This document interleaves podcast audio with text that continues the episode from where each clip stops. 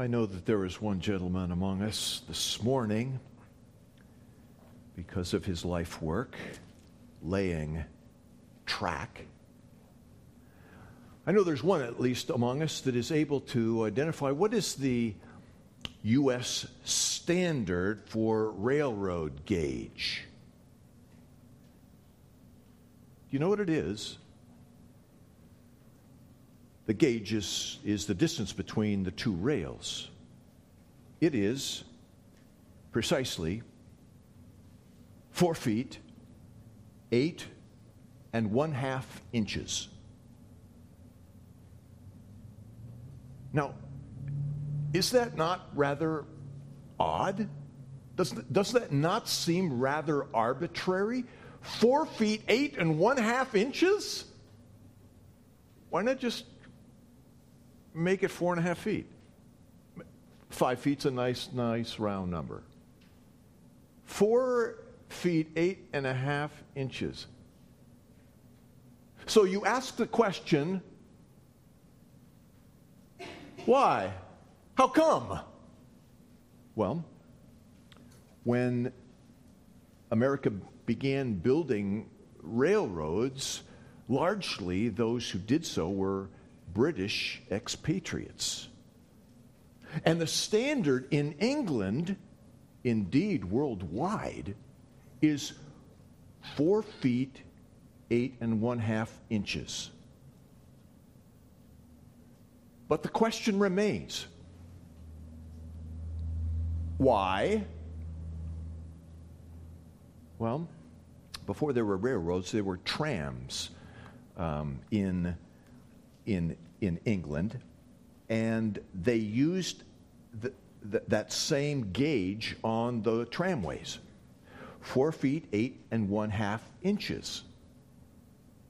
But, but that still doesn't answer the question why? Thank you. Well, that was the measurement used for wagons. New wagons and old wagons fit into the ruts of the road, and they didn't want to make them larger or smaller so that they wouldn't fit into the ruts. Well, okay, so so, where did the ruts come from? Who, who built those? Well, we go back all the way back to imperial Rome, who were the first ones to build major highways throughout Europe. And their measurement was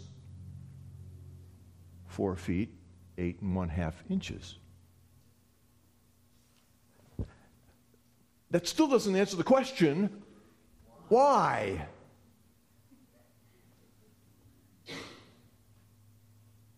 Well, that was the width of a chariot to accommodate the rear ends of two war horses. Uh huh. Well, there are some that will say, well, that certainly smells like an urban legend. Well, there are some fact check sites like Snopes that will say, well, there, there's some truth in that as, as well as, as some false, excuse me, some falsehood that is, that is uh, mixed in with it. Um, there may not have been the, the, the uh, direct link between Rome and its uh, construction of roads for the sake of their chariots and modern railways. There may not be quite that tight a link. But we, as um, rational human beings, want an answer to the why questions, how come questions. And, that, and that's normal for us in our, in our, in our analytic thinking to, to try to figure out wh- why something is. We, we want to have that very satisfying question answered. Oh, that makes sense.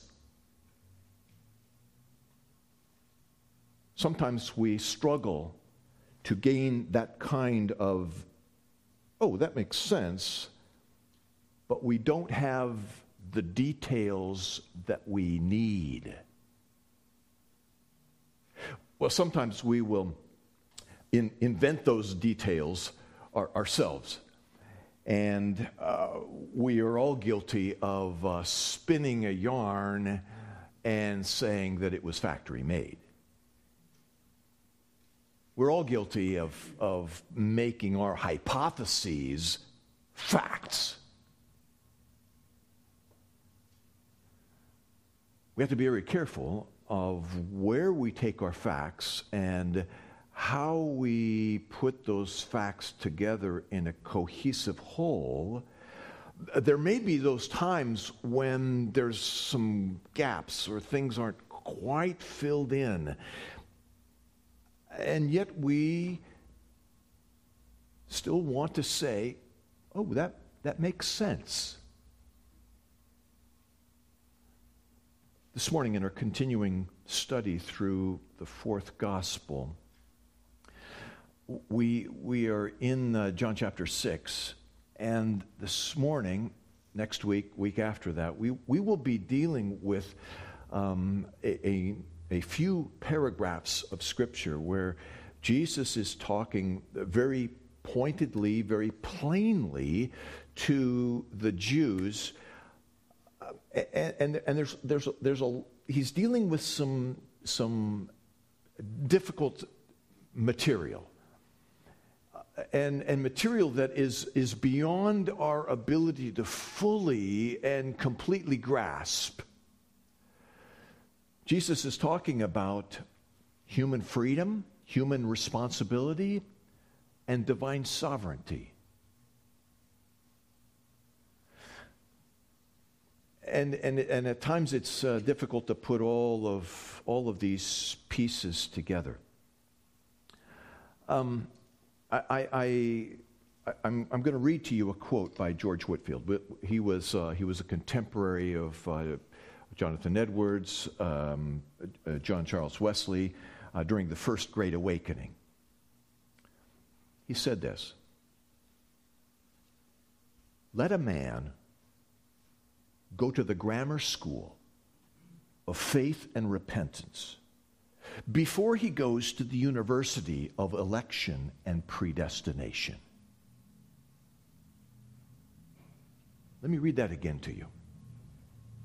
Let a man go to the grammar school of faith and repentance before he goes to the university of election and predestination.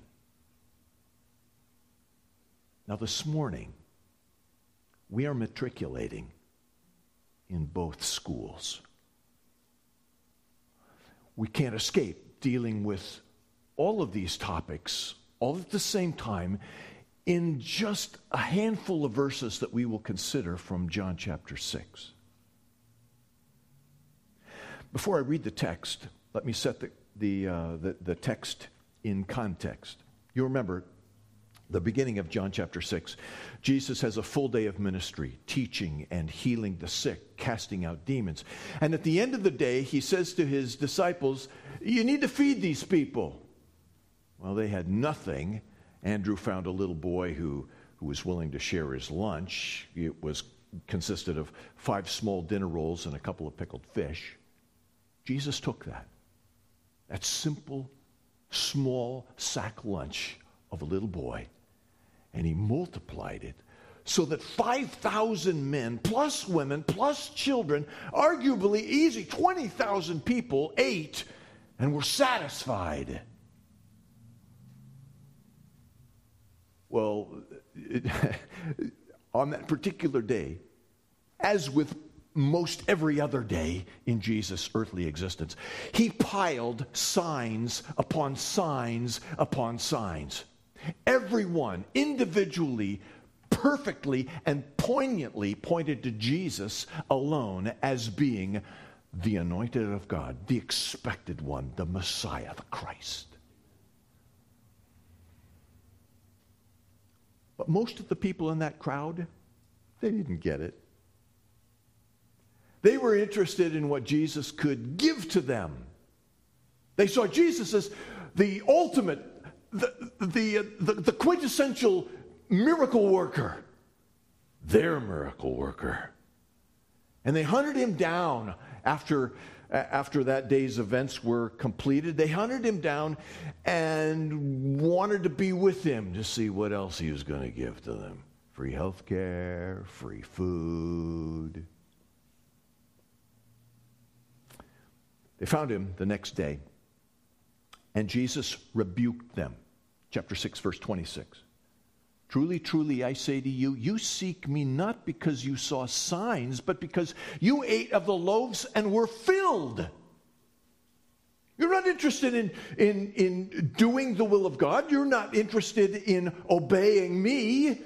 You're interested in doing your own thing, and you want me to be complicit in your will.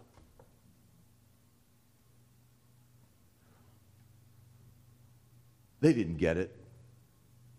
Uh, they were absolutely delighted when Jesus provided them Big Macs. And so the next day, they, Jesus was talking to them about spiritual things, urging them to, to pursue that which goes beyond this world. And they were still stuck on two off beef, beef patties, special sauce, lettuce, cheese, onions, pickles, and a sesame seed bun.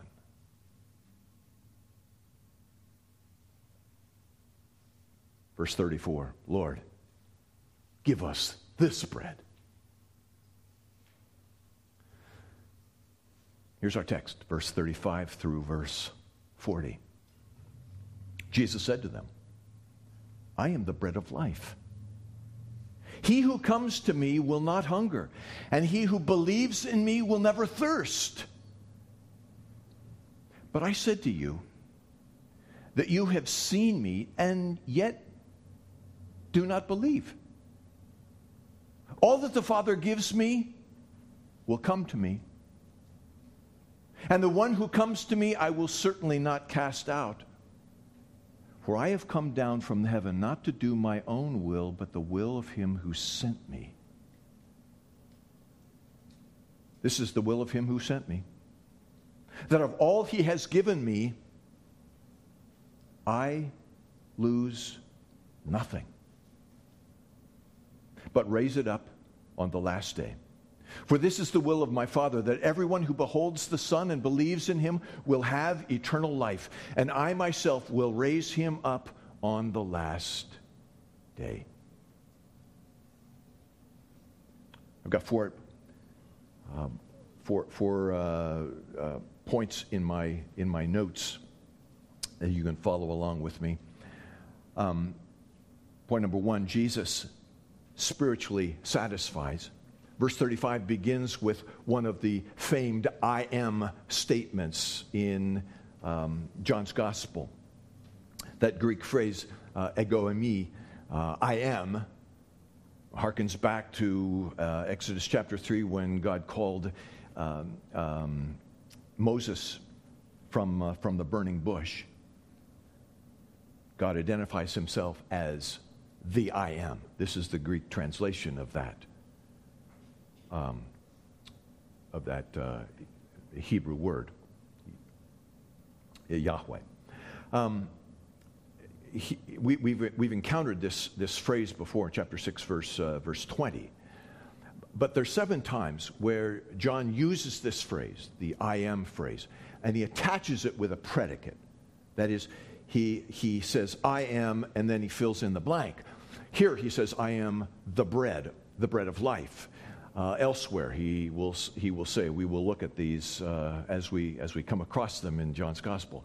I am the resurrection and the life. I am the true vine. I am the good shepherd. I am the door. Um, Jesus uses this, this phrase repeatedly to identify himself. Here, in verse 35 of our text, he refers to himself as the bread of life, the one who perfectly satisfies. You'll, you'll notice in, in, um, in, in, verse 35 uh, that he, Jesus uses the, the, the strongest negation he could possibly use when he says, He who comes to me will not hunger. And he repeats it. He who, co- who believes in me will not thirst. And then he uses an adverb, ever, to, to punctuate that negative. The person who comes to me will never be hungry again. The person who comes to me will never be thirsty again. His hunger will be completely satisfied. His thirst will be completely quenched. Jesus perfectly satisfies. Kind of harkens back to a number of passages in the Psalter. I'll read just one of them from Psalm 63. David writes, O God, you are my God. I shall seek you earnestly. My soul thirsts for you. My flesh yearns for you in a dry and weary land where there is no water. And Jesus is the one who perfectly satisfies,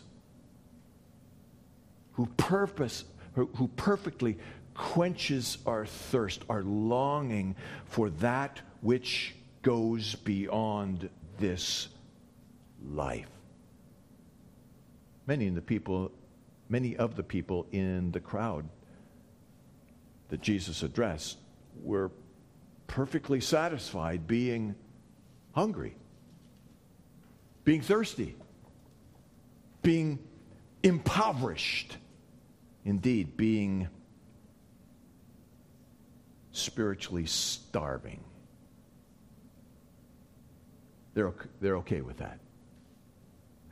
We, we, we can't miss the fact that we are called to come to Christ and to believe on Him. Verse 36. I said to you, Jesus remarks, that you have seen me thinking back to, to what, what they had just experienced, all of the signs, including the feeding of the 5,000 plus men and uh, plus women and children. Y- you have seen me and seen all that I have done, yet you do not believe.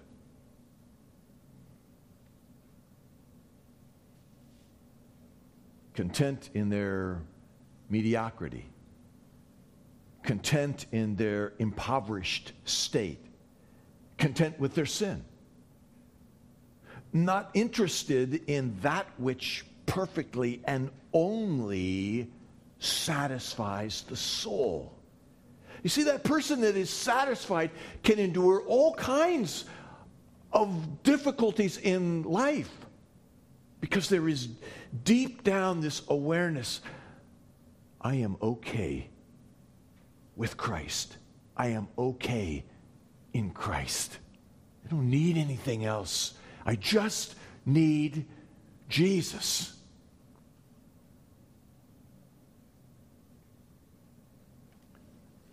Second point of your notes the Father sovereignly chooses. Verse 37 is, is um, a, a difficult verse for us to wrap our mind around.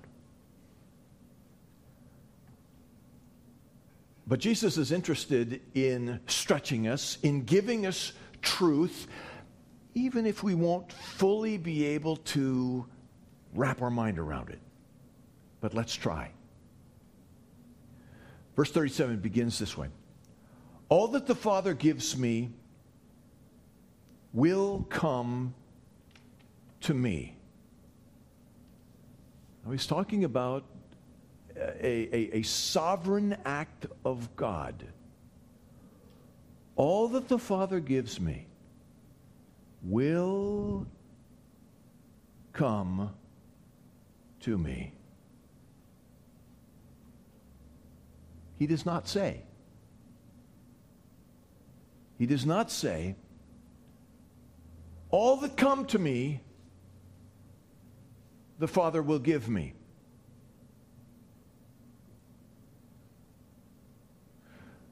Notice the work of the Father first,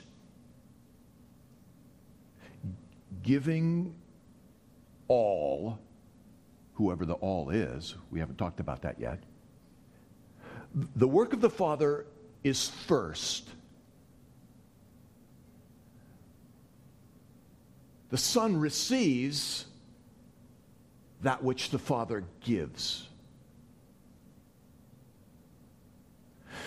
Going beyond God, uh, John's Gospel to other pa- passages of Scripture, all refers to a group, a, a collection of people. And they are given by the Father to the Son.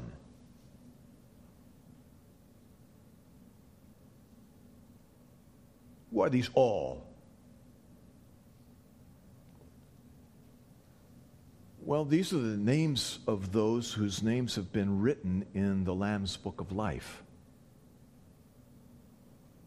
Lamb's Book of Life is, uh, is, is, a, is a phrase that um, we find largely in the, in the book of Revelation, but it's, it's uh, referred to elsewhere. We find it even in the Psalter. All the Father gives to the Son r- refers to those people who believe, who will believe, would probably be a better way for me to say that. All those who, who will believe, would believe, uh, these are the ones whose names are written in the Lamb's Book of Life, and at a future time, in their particular day, in their particular generation, they come, they believe in Christ. Turn with me over to um, the book of Ephesians, if you would please, chapter 1. Ephesians chapter 1.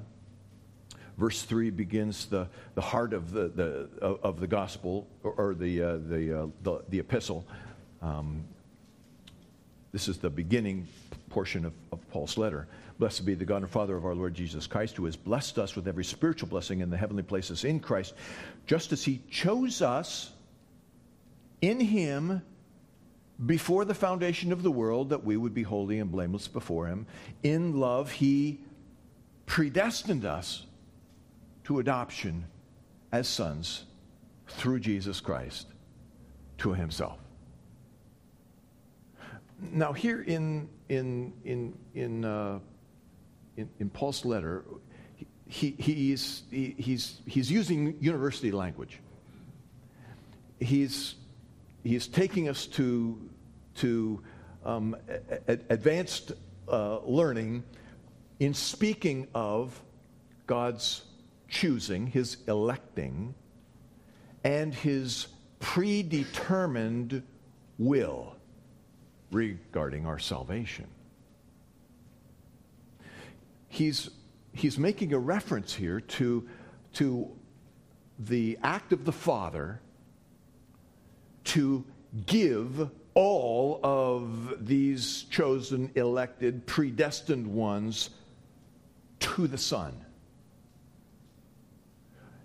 And all of these will come to Christ.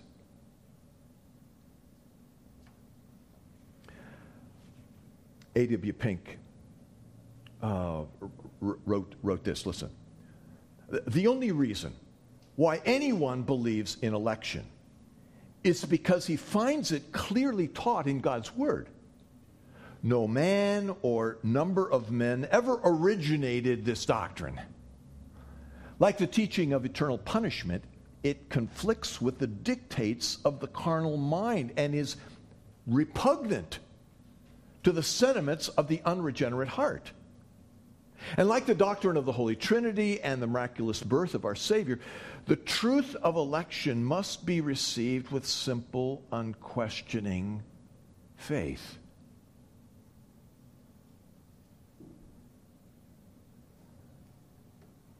Oh, how we would like to say, oh, well, that makes sense. But doctrines like election, predestination, they don't make sense.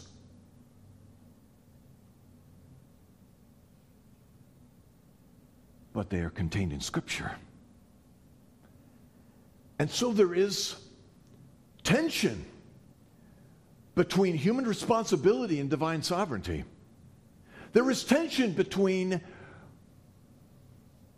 God calling us, uh, God expecting us to respond with belief, faith, repentance, and knowing that at the same time, all those who have been called, adopted, predestined, elected, all these have been given to the Son and at a subsequent time come to Him.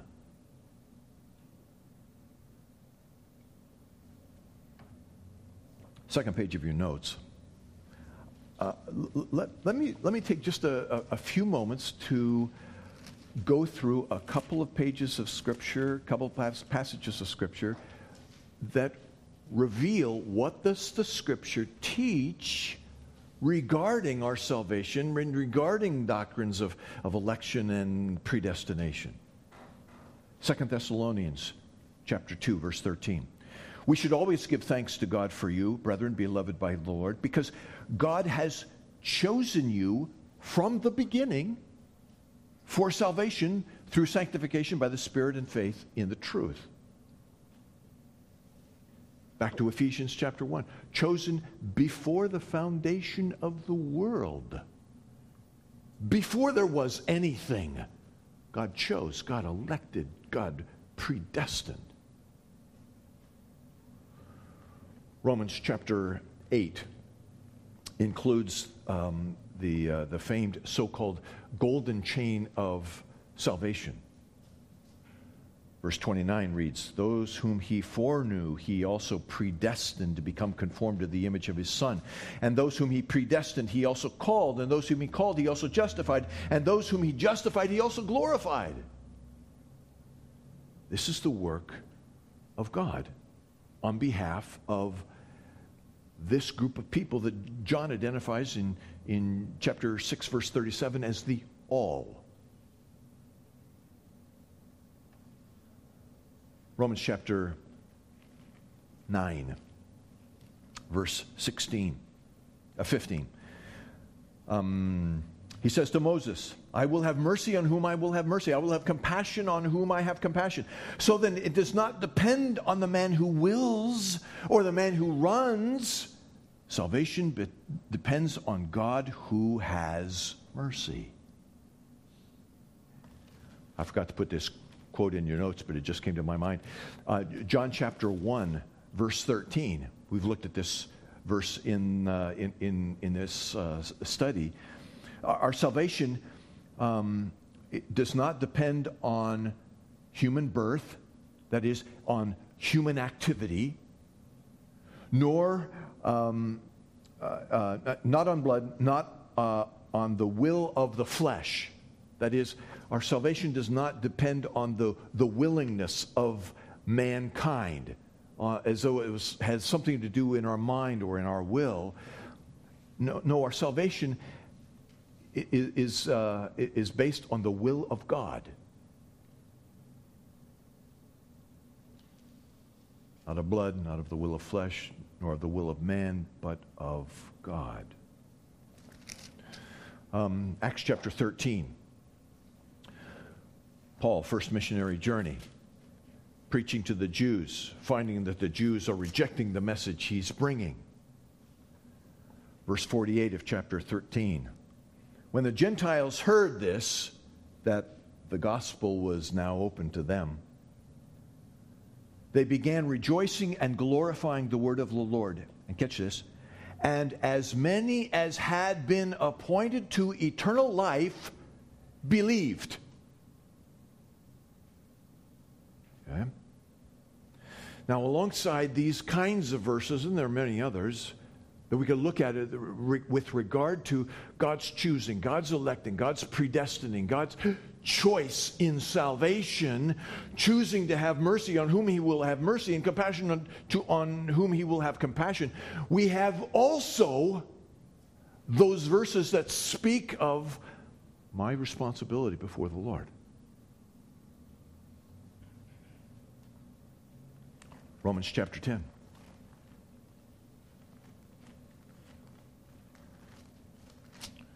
Verse 13. Whoever will call on the name of the Lord will be saved.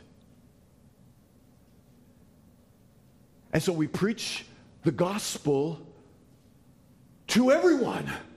Anyone who has ears, anyone who is willing to be patient and listen to us. We preach God's gospel and we beg them, we urge them.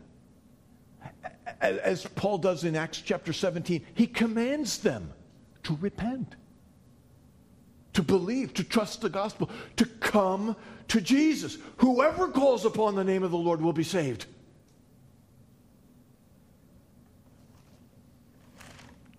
End of your Bible. Last chapter, last book. Just five verses from the end. We read this The Spirit and the bride say, Come. And let the one who is here say, Come. And let the one who is thirsty come. Let the one who wishes to take water, take the water of life without cost. Come. That's our responsibility as human beings to come to Christ, to repent of sin, to come to, to have faith in Him, to trust Him. This is not just New Testament stuff. Isaiah chapter 55. Ho! The prophet writes, I think if he was writing today, he would say, Yo! Everyone who thirsts, come to the waters. You who have no money, come buy and eat. Come buy wine and milk without money, without cost. Why do you spend money for that which is not bread? And your wages for that which is, does not satisfy? Listen carefully to me and eat what is good. Delight yourself in abundance. Incline your ear and come to me. That's our responsibility to come to Christ to believe on Christ. Back in our text. So John writes, chapter 6, verse 37 All that the Father gives me, all whose names are written in the Lamb's book of life, it's as, it's as though the Father has given to the Son the book and the names of all those who have been chosen, predestined from before the foundation of the world, all their names are there. And Jesus says, All that the Father gives me will come to me.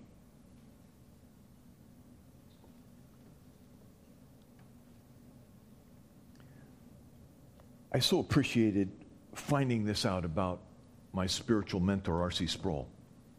When he was in seminary, young man, he had this statement written on his desk, written on a piece of paper, so that he would refer to it frequently.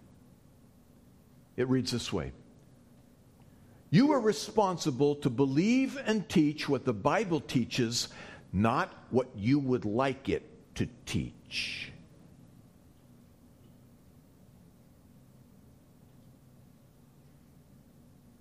If it were up to me, except for a few people, I have to be honest, I would take out the doctrine of hell. If it were up to me, I would take out this doctrine of election and predestination. It causes so much confusion and division. But I am bound by the Holy Spirit of God, like R.C., to believe and teach what the Bible says. Even if there are things that I say in my own mind that doesn't make sense.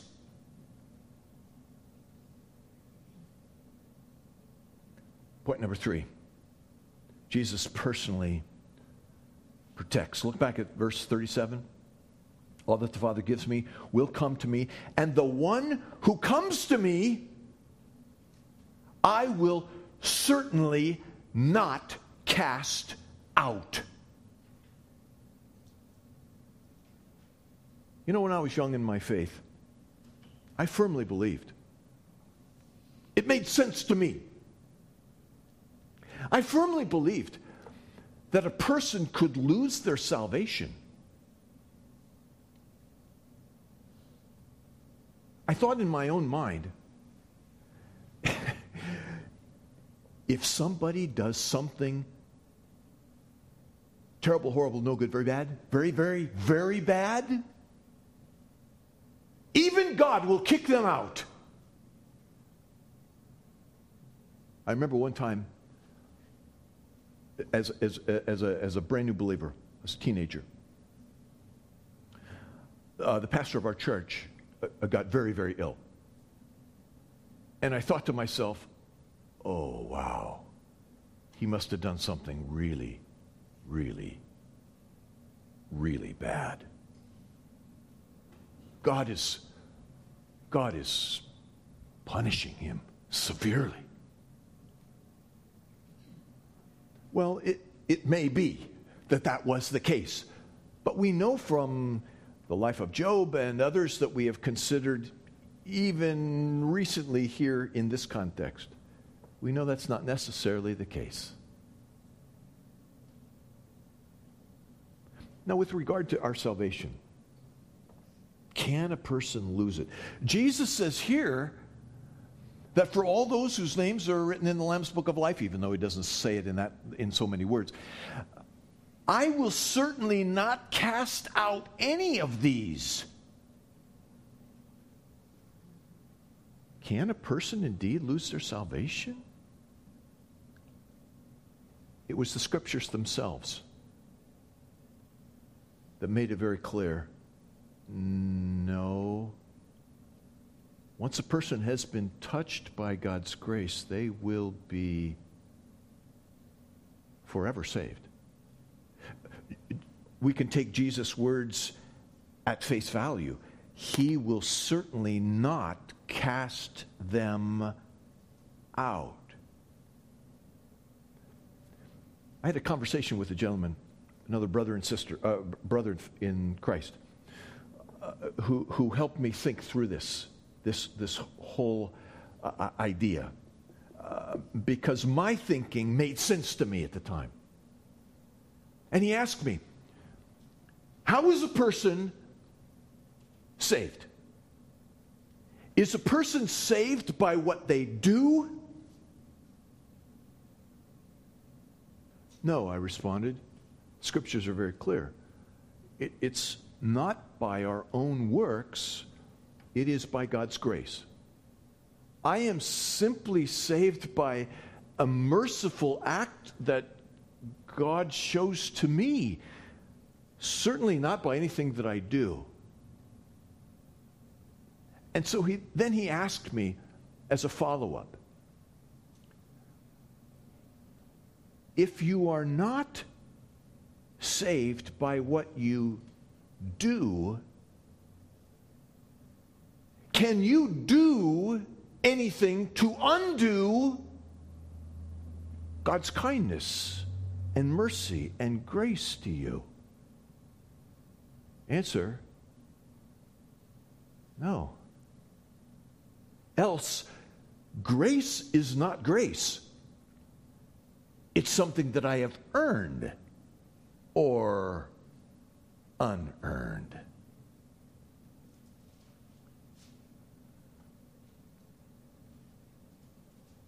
Jesus says it for a second time in our text.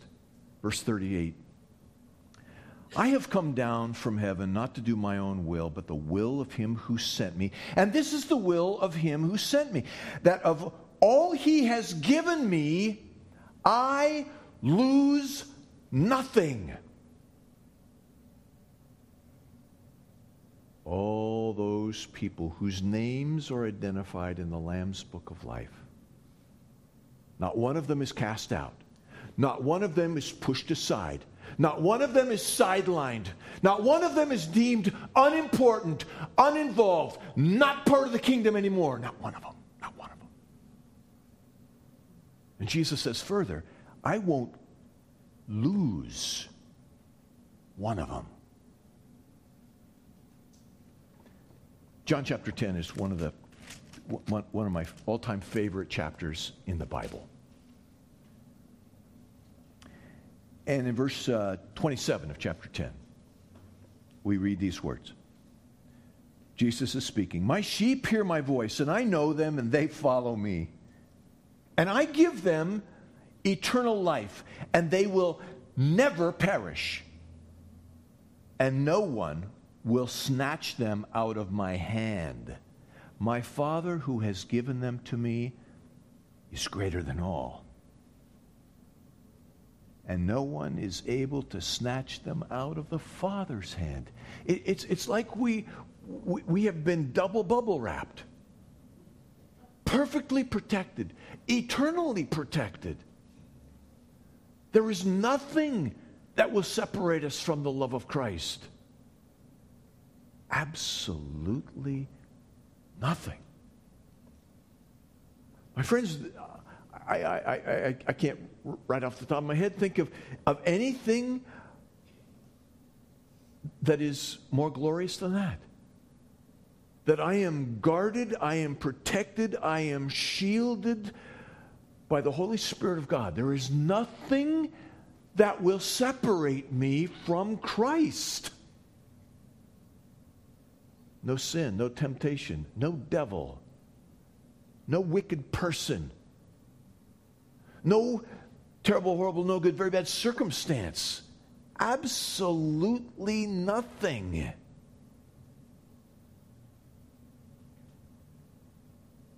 He will lose nothing. Point number four Jesus permanently resurrects. Looking again at verse 39, Jesus says, This is the will of him who sent me, that uh, of all that he has given me, I, I lose nothing, but raise it up on the last day. For this is the will of my Father, that everyone who beholds the Son and believes in him will have eternal life, and I myself will raise him up on the last day. This world is not all there is.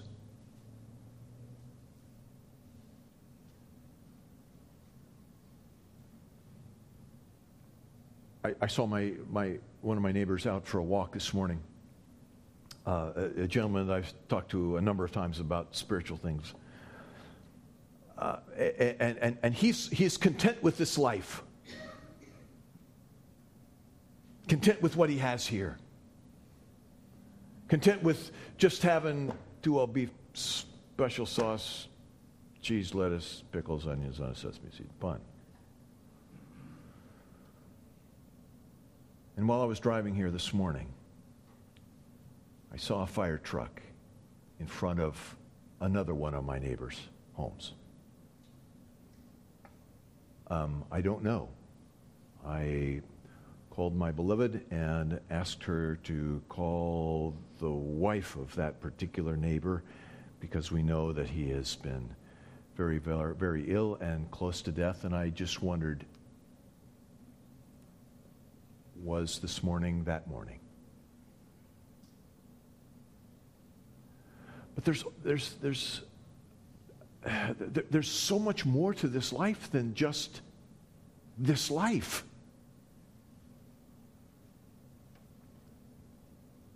there is eternity in front of us. And, and, and, though there is that, that transition that we don't understand fully, that we call death, that's not the end. Jesus has conquered death. He will raise us up at the last day so that we will forever be alive for eternity. Now, the scripture does speak of eternal punishment. As distasteful as that doctrine may be, it is in the pages of scripture. But for those who behold the Son, for those who come to the Son, for those who believe the Son, theirs is a resurrection unto life and glory and in the presence of the Lord Almighty. Book of Daniel, chapter 12. We've looked at this text many times.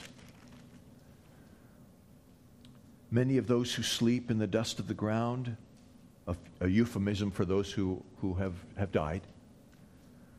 Many of those who sleep in the dust of the ground will awake, these to everlasting life. The others, the rest of, of, of people, to everlasting contempt and disgrace. There's coming a resurrection of all. And it all depends on what we do with Jesus. My friends, I, I, uh, I, I our time is up, and I, I conclude with, um, with, with, with, with, just this one single thought. Uh, n- number of people have asked me over the years, how, how, how do I know if my name is written in the book? How, how do I know if, if I am among God's elect, his chosen? Well, no one on planet Earth has ever seen this book. It's a spiritual book to begin with.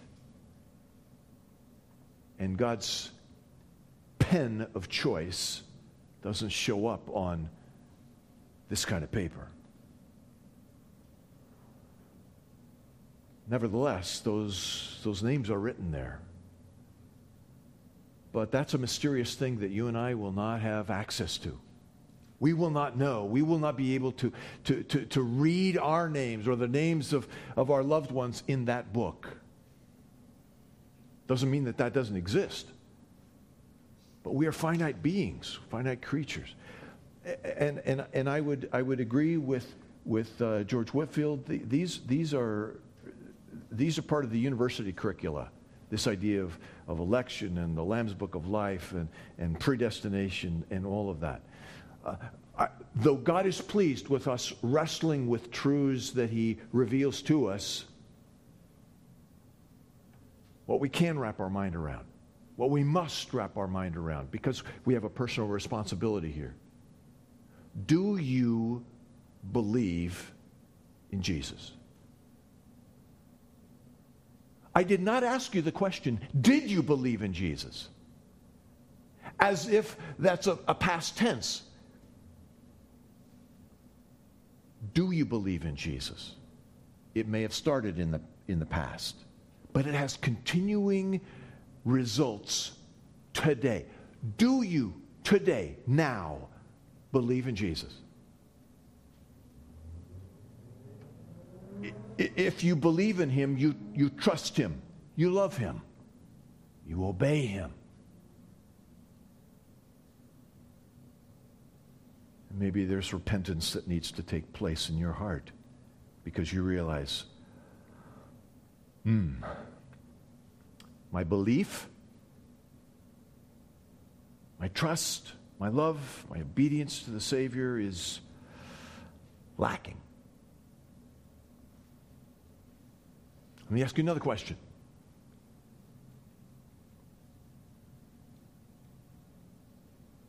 Have you come to Christ? I did not ask you, did you come to Christ? That would refer to something in the past. We might liken my question to, to, uh, to, to the perfect tense. Did you in the past come to Christ? And do you today continue coming to Him. That idea of coming to Christ has attendant to it that idea of dependence.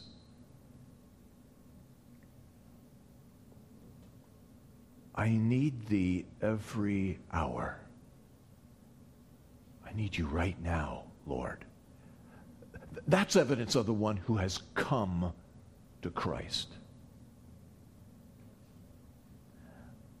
Those are the things with which we, must concern ourselves, my friends.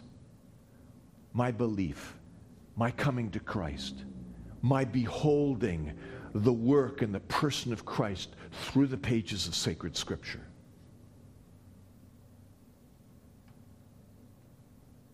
Come to the bread of life. He is the only one that will or can satisfy. Let's pray.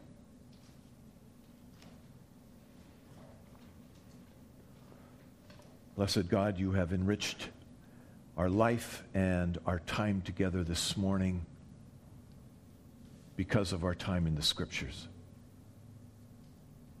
We bless your holy name for their preservation. And we ask that you might speak to our heart by the Spirit, convict us of sin, righteousness, judgment, draw us unto yourself.